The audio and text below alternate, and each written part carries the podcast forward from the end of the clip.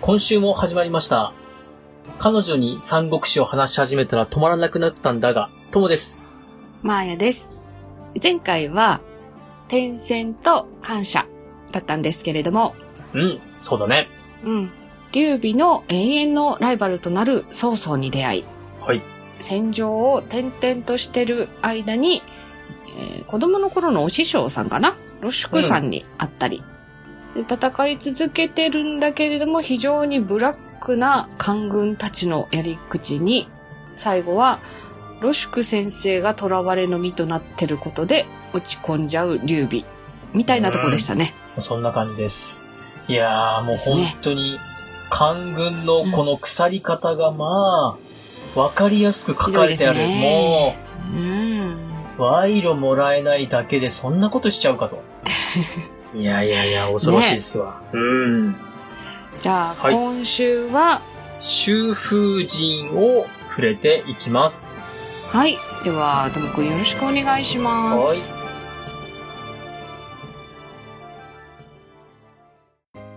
彼女に三国志を話し始めたら、止まらなくなったんだが。では、あらすじ、いきます。はい。お願いします。今回は、修風人に触れ ます。秋風陣。はい。秋の風の陣、陣、陣。陣はなん、なんて言ったらいい陣。 ええーっと。陣羽織の陣あ陣羽織の陣太鼓の陣えーあ陣太鼓の 陣。まあ、はいまあ、せん、まあ、陣ですね、陣。はい。せそうですね。はい。こちら、修風人。えーっと、まあ、転戦、はい転戦で頑張ってきた劉備たち。うんうん。はい。えー、ロシク将軍が、うん。まあ、捕まってしまって、うん。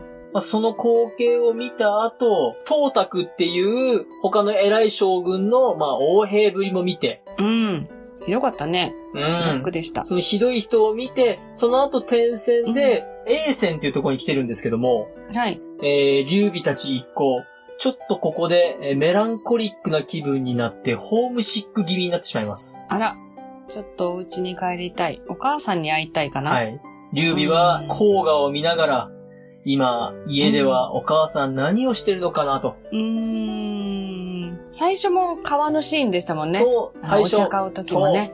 うーん。あの時はお母さんのためにお茶を買おうと思ってたなーって買ったお茶を案内されたなーと思いなが ら、はい。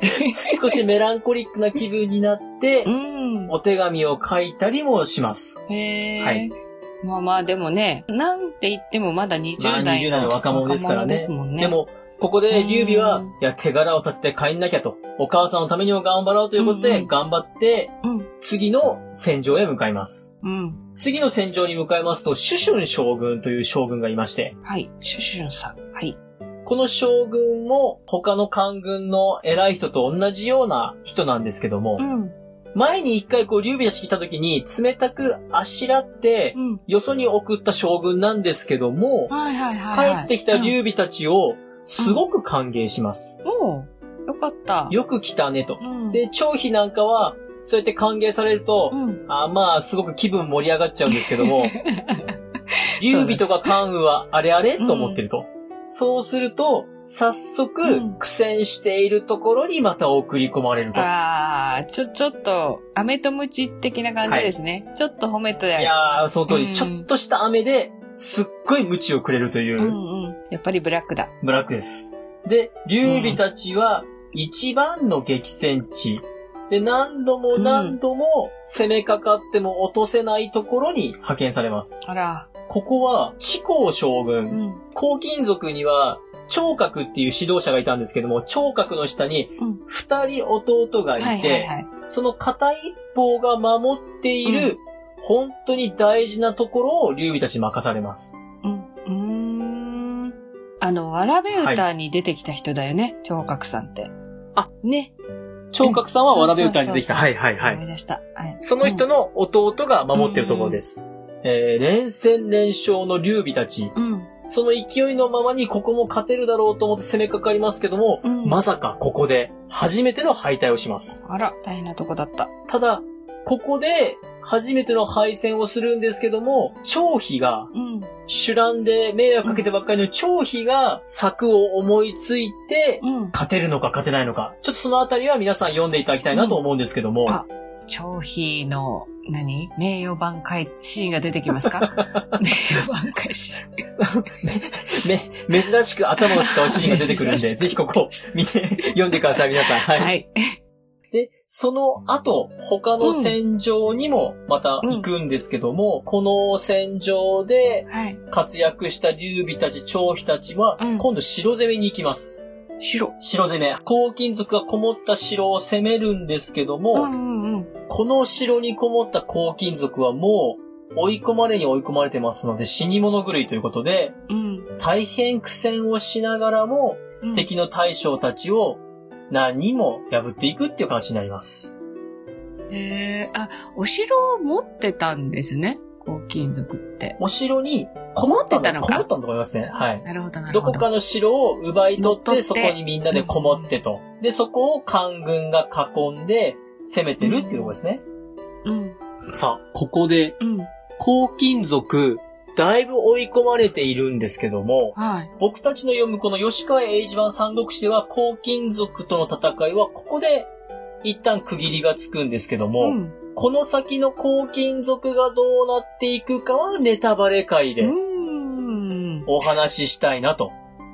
一応ここで、黄金族はやっつけられたでお話は終わっちゃうわけですね。お話の中では、ここで黄金族の本体がやっつけられて、うん。で、その後、手柄をもらいに都に行きますっていう風に終わるんですけども、はいはい。じゃあ、ここの本体がやられたとしても、中国全土の黄金族はどうなったのとか、うん。そもそも、その、いは黄い金族が生まれて広がったとかもよくわかんないままだったから。あー、なるほど。確かに確かに。にそこら辺は、ちゃんとネタバレ会で触れていこうかなと思っています。おう珍しく、はいネタバレ会の告知までこ こに予告ネタバレをしようかなと。予告。 はい。まあでも、そこちょっと知りたかったかも。うん、うん、う黄ん。金族って突然出てきて、はい。まあ敵だろうなと思ってたら、うん序盤も序盤でいなくなってしまうっていうのであれば。ただその三国志という物語ではね、頭に黄金族って出てくるから、それはそれでキャッチーな族たちだったんだろうなと思うから気になってました。 キャッチーな族たち。ね、ね、だってそうじゃないなんか、黄色い色って。ね。確かに確かに。うん。その黄金族がきっかけで三国志始まるので、そうそうそう。で、前回登場した曹操とも、黄金族うはんとても深く関わっていきます。うーん。あ、じゃあそれは、この三国志の中では描かれてないのこっちの三国志では描かれないんですけどしてはも、描かれてない。うーん。歴史上とても大事なとこなのでうん、うんうんなのでそれ。は別途ネタバレ会で触れます。はい。じゃあ次回木曜日は、その、黄金属三昧になりそうですね。はい。あ楽しみにしておきます。ちなみに、はいえー劉備たち都についても、なかなか褒美をもらえません。えこんなに活躍してんのにえーそのあたりは次回のお話になりますので、はい。じゃあ、読んでおきますはーい。ありがとうございました。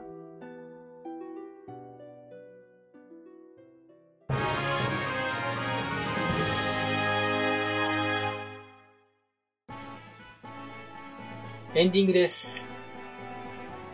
今回は、周風神について触れましたので、えー読んできてください。はい。えー、なんかね、戦いのところなので、ちょっと気持ちを上げながら、ね、読んでおこうかなと思います。男性陣は多分すごい大好きなところだと思いますうね。ーん。そうですね。うん戦ってるところですもんね。もう戦ってばっかりのところなんで、はい。あの、ネタバレ会の振りもちょっとあったので、黄金族次回、はい。えーネタバレ会もすごく楽しみにしております。では、メールアドレス、まー、ちゃんお願いします。はい、えーご意見ご感想をお待ちしております。メールアドレスは数字で359、アルファベットで DAGA、三国だが、アットマーク gmail.com。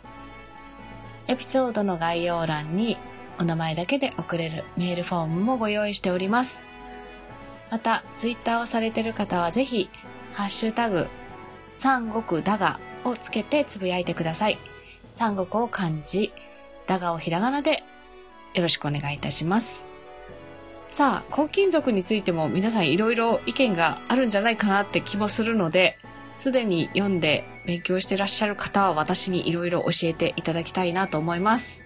次回の歌割りでは抗菌族をたっぷり語ろうと思いますんで。 うん、まあ、あの、ほどほどで お願いします。はい。まあ、はい本当次回は本当の脱線です。 はい。脱線ですかあ編集しやすいようにお願いします。はい、わかりました。はい、では、また次回。はい、また次回バイバイ。